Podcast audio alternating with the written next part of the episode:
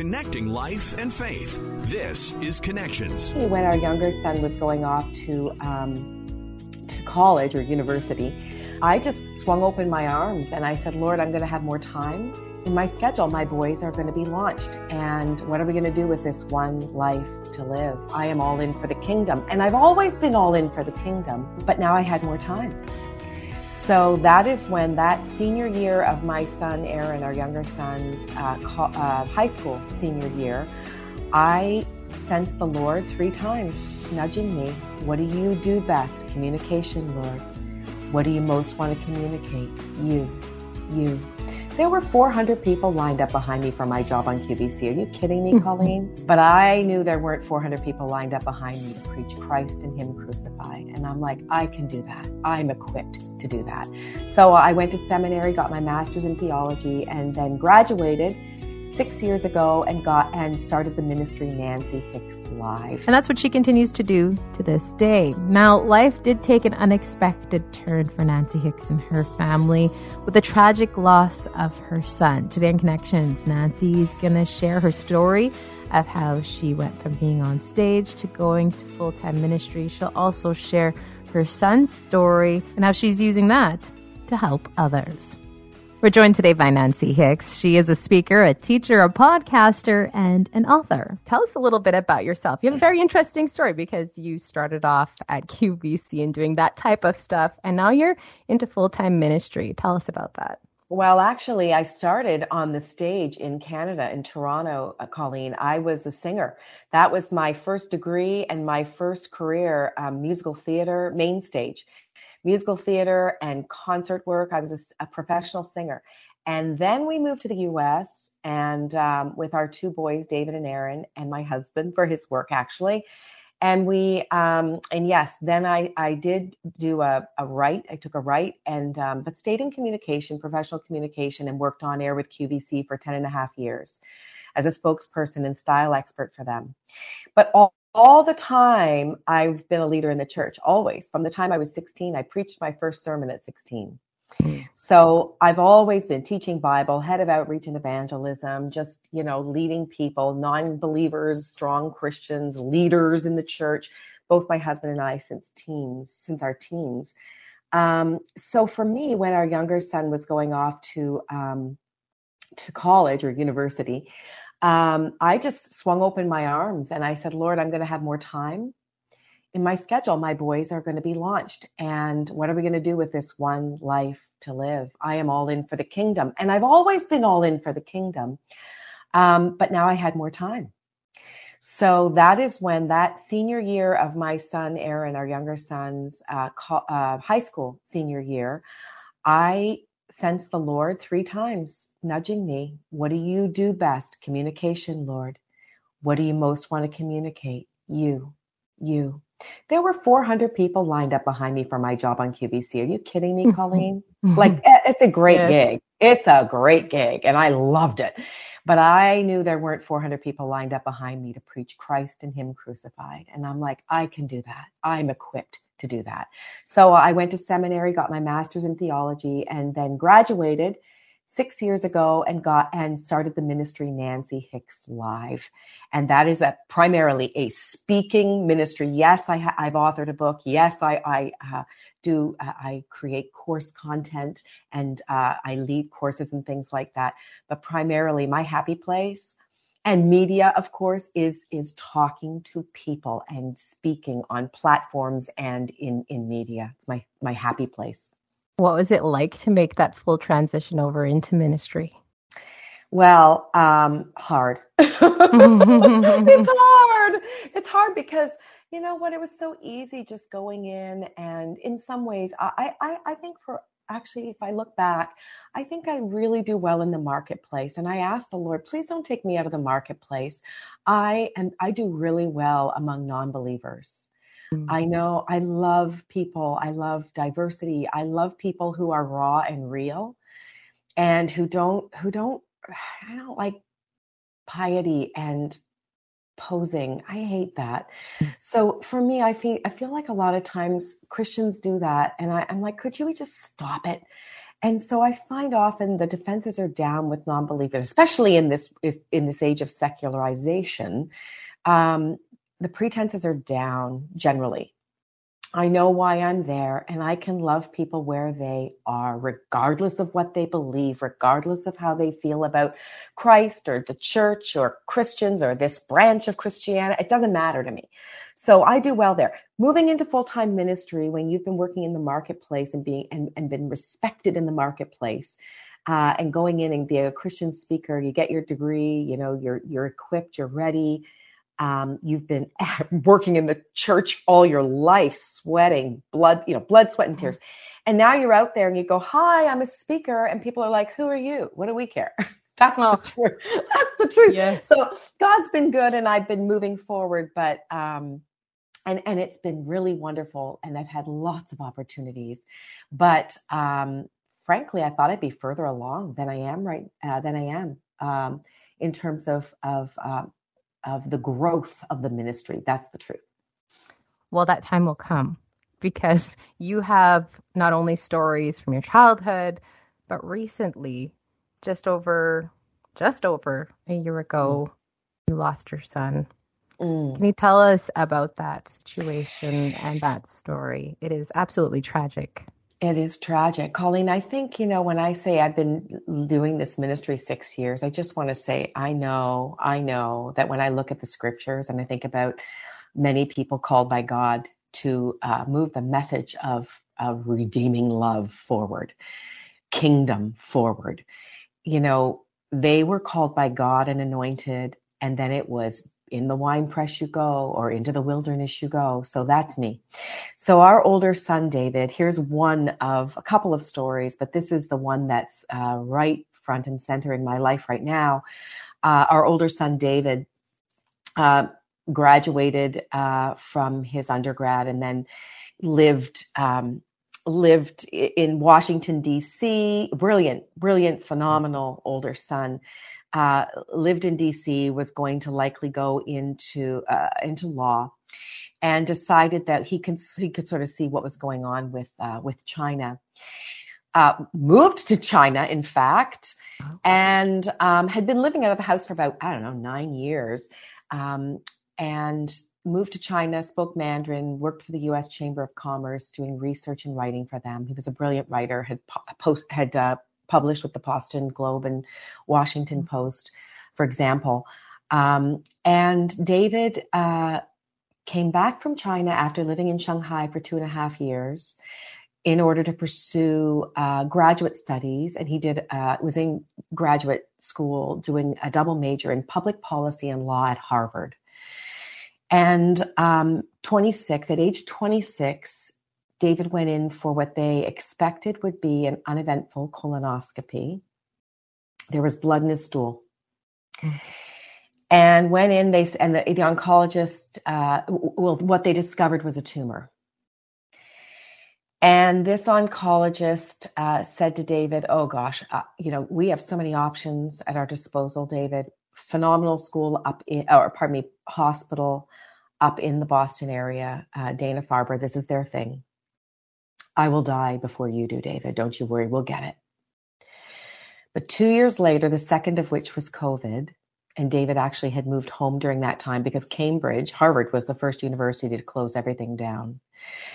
Um, so David moved back here, but two years later, after you know alternative medicine and uh, chemotherapy and scans and surgeries. Uh, they had exhausted all their options. And in a windowless room at the University of Pennsylvania Hospital, David said, uh, Okay, this isn't working. What's our plan B?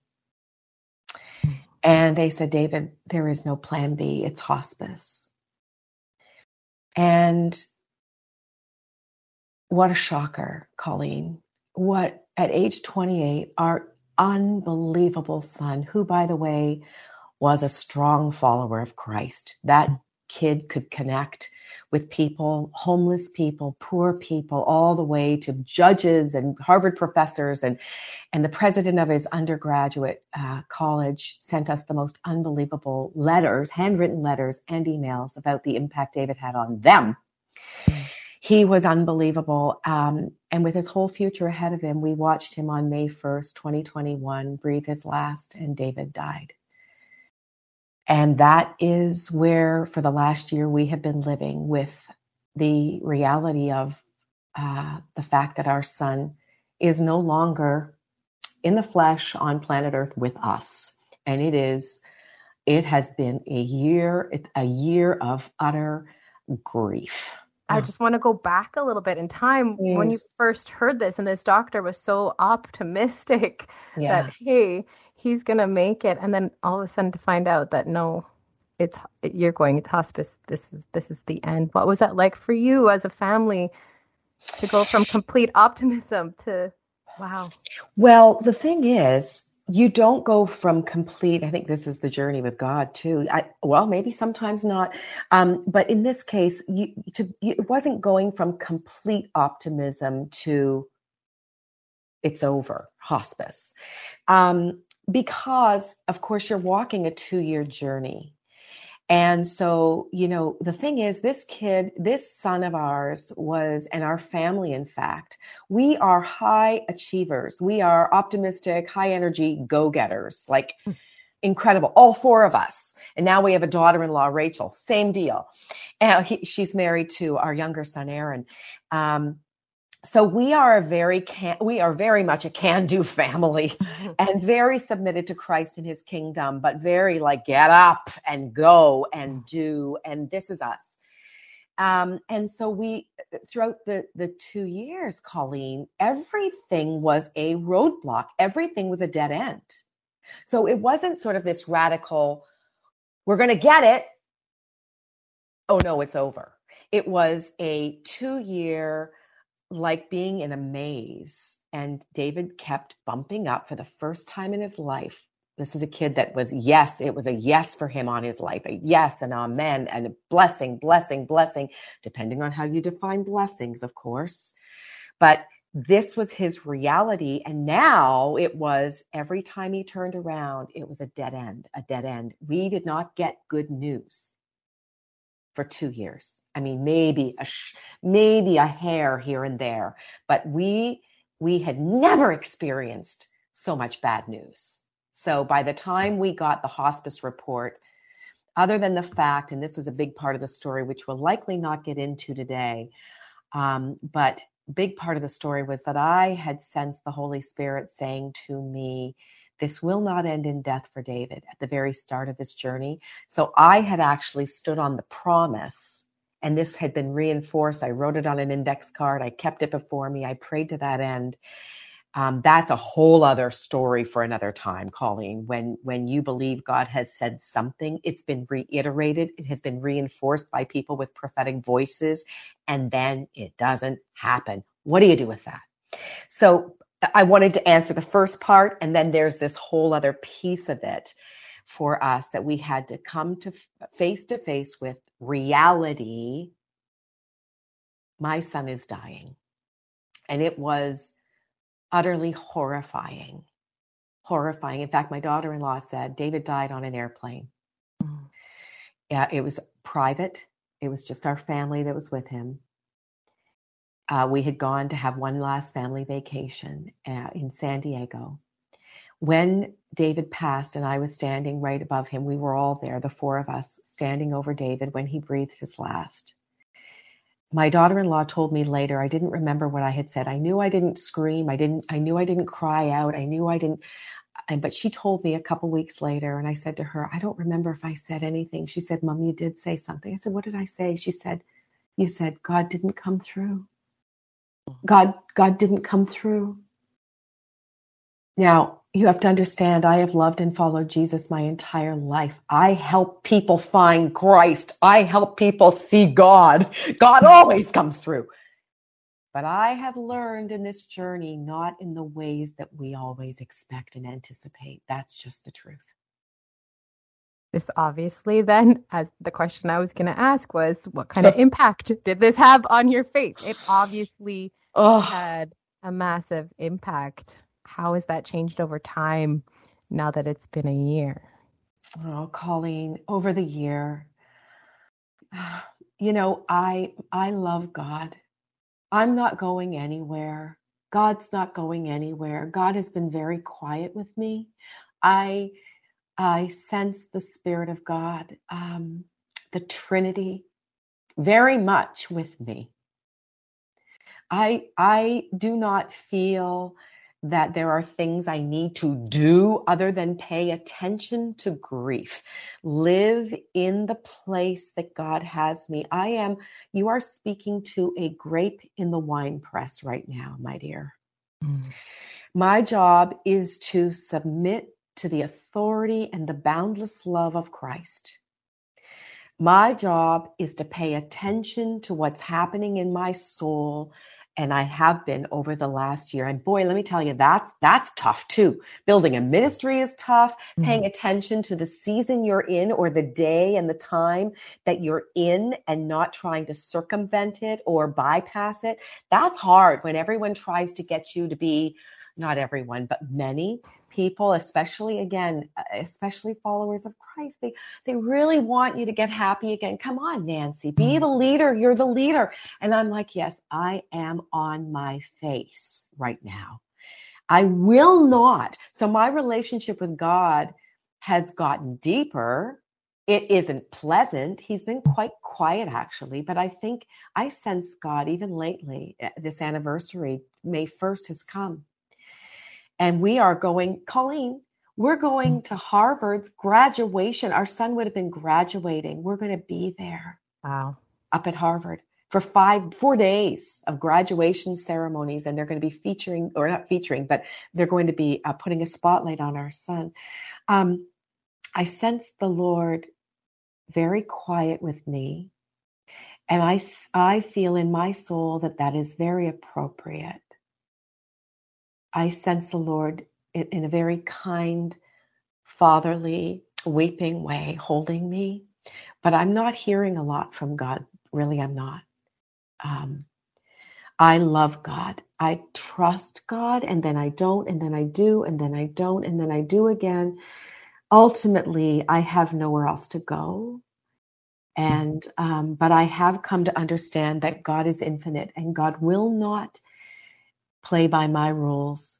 God will not, you know, uh, there's a pastor that said, um, God will never uh, violate his word, but he will violate your interpretation of his word. Man, that's a tough lesson. That is a tough lesson. And I don't know where, I don't know how that hits you today, my, my dear. I don't know how that yeah. hits you, but, and I don't know how that hits your listener but that is a pastor with a voice that is desperately needed for these days. And i i am learning that firsthand. Will you use this and what you've learned or what you've experienced over the past year and obviously in the diagnosis of your son as well in your ministry moving forward. Mm. will i use this? Yes Oh, I am. You know, mm. Colleen, you know as well as I do. You're in ministry. Uh, we're in ministry. I mean, all of life is ministry, whether you get paid in the market. I was still in ministry when I was singing on the stages of Canada and when I was mm. in, in television with millions of viewers at, with uh, with um, QVC. All of life for the follower of Jesus is ministry. Mm. And I will say, I think one thing for anyone in ministry, especially when it's like, okay, now this is like I I I actually am overtly now doing this. Um, what you have to do, any minister of the gospel needs to understand whatever God gives you, whatever is in your hand, you are the ministry. You show up, you are the ministry. God has placed an embedded ministry in you. And then at times in your life, he will open up the ground and you will, he will drop you deeper down onto lower and deeper foundations which is where I am. Um, and so any any minister of the gospel knows that how the gospel comes to bear on them in this moment is where it that's the place of ministry. That's what you bring. Mm. So one of my keynote talks now, I went back to, to some of my keynote talk. I speak at conferences, churches. I'm I'm down in Virginia, uh, you know, um, this coming weekend actually, but I don't know where when this is airing. But regardless, um, uh, there's a talk that I give and I have, and then there are retreats being developed and, and I'm going to be speaking on this more and more. Um, the inevitable portal to life. I am sharing this story and the costly insights, to quote my son David, that have come from this story, which are definitely needed for where yeah. the world is today and where the church is, especially in North America in its radical decline. We need these costly insights. So I'm I'm speaking about this boldly, Colleen. I love that. I love that vulnerability. I feel when you have that vulnerability and you truly share your story and the raw emotions that you are feeling, mm. the impact can be felt that much further. And the impact can reach that much further because, wow, I can relate to that person. Mm. It's not just a quote unquote story, it is reality. Well, you know, it is reality. And not only that, for me, for us, again, um, you know, Christian audience, I speak differently when it's not. Um, story is what we use. This is, you know, the difference between a story and a testimony. This is my testimony. This is my son's testimony as well. I handle this very carefully. Um, and that is the difference between a story and a testimony. Testimony is when is the revelation of Christ in our stories. It's the revelation, it's the power of the gospel in our story. Story has power. Testimony, oh, now that's that's altogether different. That's otherworldly. Mm.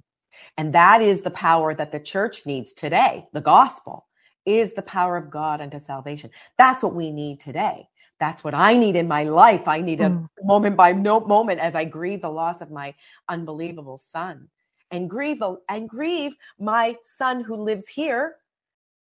How he has to walk this out. People will say to me, Colleen, you know, um, David's in a better place. I'm like, yeah. Mm-hmm. Well, guess what? My other son, whom I adore just as much and who is just as amazing, is still living and has to live with the reality that his one and only brother that he's known all his life is no longer here. And by the way, I'm a mother and I adore the father, my husband of 31 years.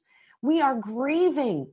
I don't don't try to make me happy. Don't try to make this better. You can't fix this. Mm. You know what I mean? So yes. it's kind of a big deal. I better be honest about this. If I can't get honest about this, well, when will I be honest? Mm. Honesty is so important. We also, when it comes to grieving, we will always forget that other side and all those other people. I know one of our friends, my husband and I had a friend who was tragically uh, struck by a car and killed. Mm. He was only 21 years old. Mm. Uh, obviously, we could see the pain in the in the parents.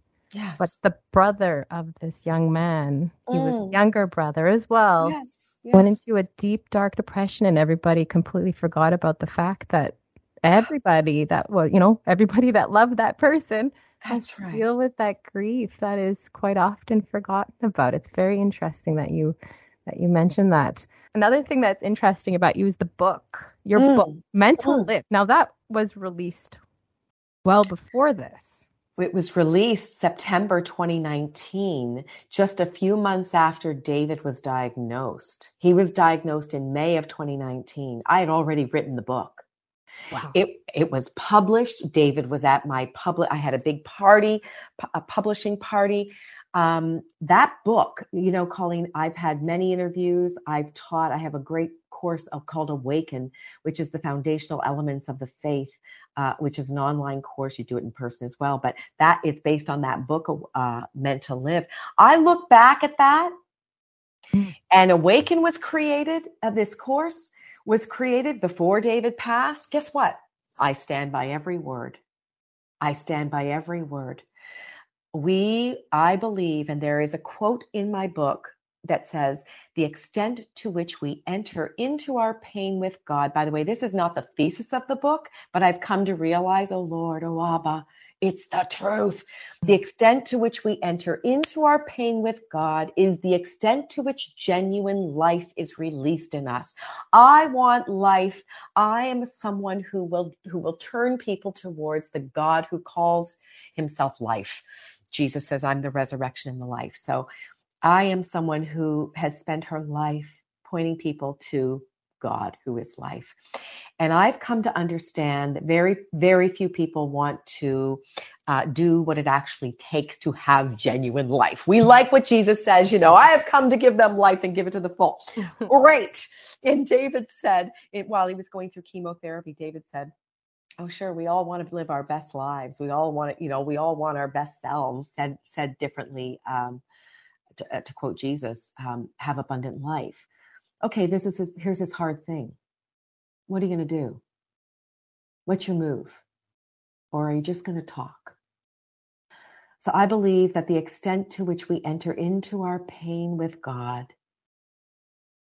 the reality of pain, the reality of suffering, um, the reality of a broken world, the reality of the Ukraine, the reality of the church in decline, all of these things, as we enter into the pain, um, facing what's true in us, facing the sorrow um, with our bodies, engaged in that and in crying and in speaking out what what we thought and what we now know etc all of this engagement. Um, the reality as we enter into the pain god will meet us in that place and god will do what god does best. We don't need to generate faux life. We don't need to act like we're alive. No we need genuine life and that comes by god God will meet us in that place and God will do what God does best and resurrect what's dead in us. There's genuine life. They're equal in measure. So that is something I've come to understand even deeper in my book, though it wasn't the thesis. Um, it was a look at the church in radical decline and saying what's going on here when other parts of the globe are blooming with the gospel like never before in history. Uh, that's what the book was is about. And boy, this part though, that that that quote has become a centerpiece of our ministry actually. For those of our listeners who want to learn more about you, who want to learn more about your ministry and your story, your testimony, how can they go about doing that? Well, they can go to my website, nancyhickslive.com. And I'm on social media, Facebook and Instagram. Um, everything is Nancy Hicks Live. Mm. And the live has a many layers, um, and thank God, thank God. Uh, but anyway, everything is Nancy Hicks Live, so that's where they can find me. Thank you so much for sharing your story and for being vulnerable with us today. We really appreciate it. Colleen, thanks for uh, engaging with me today. I really appreciate it and for your work. And thank you so much for joining us and for listening. Don't forget to subscribe. We'll talk to you again on Connections.